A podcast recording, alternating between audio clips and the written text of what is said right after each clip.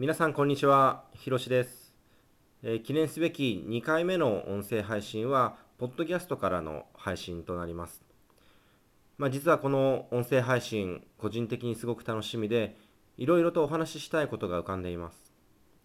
まあ、今、準備中のことも含めると、ブログやメルマガ、あ動画配信やツイッターなどのツールを考えています。まあ、ある程度の内容の重複はあるけれども、まあ、若干コンテンツの差別化はしていきたいと思っています。まあ、そこでこの音声配信では、私が最近出会った人や本から学んだことです。まあ、以前、本田健さんが人生は本気になれば半年で変えることができる。そのためにはたくさん人に会うことだ。というふうにお話をされていました。まあ、ちょうど今、僕は転機を迎えているので、この健さんの言葉を大切にして、自分が素敵だなと思う人と会おうと思っています。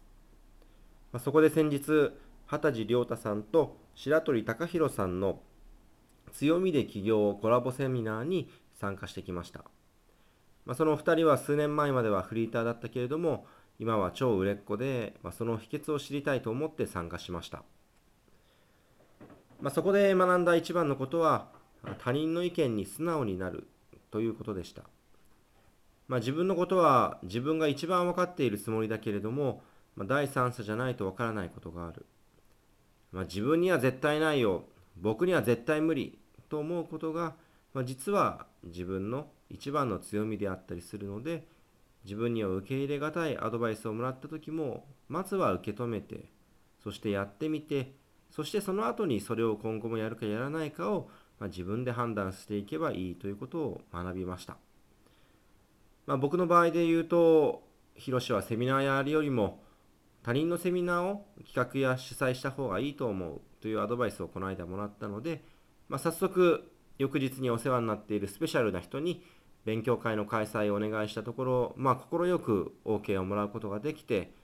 まあ、さらにそこからその人との会話を通して、まあ、本当にいろんなことを教えてもらって、まあ、企画してよかったなっていうふうに思っているところです。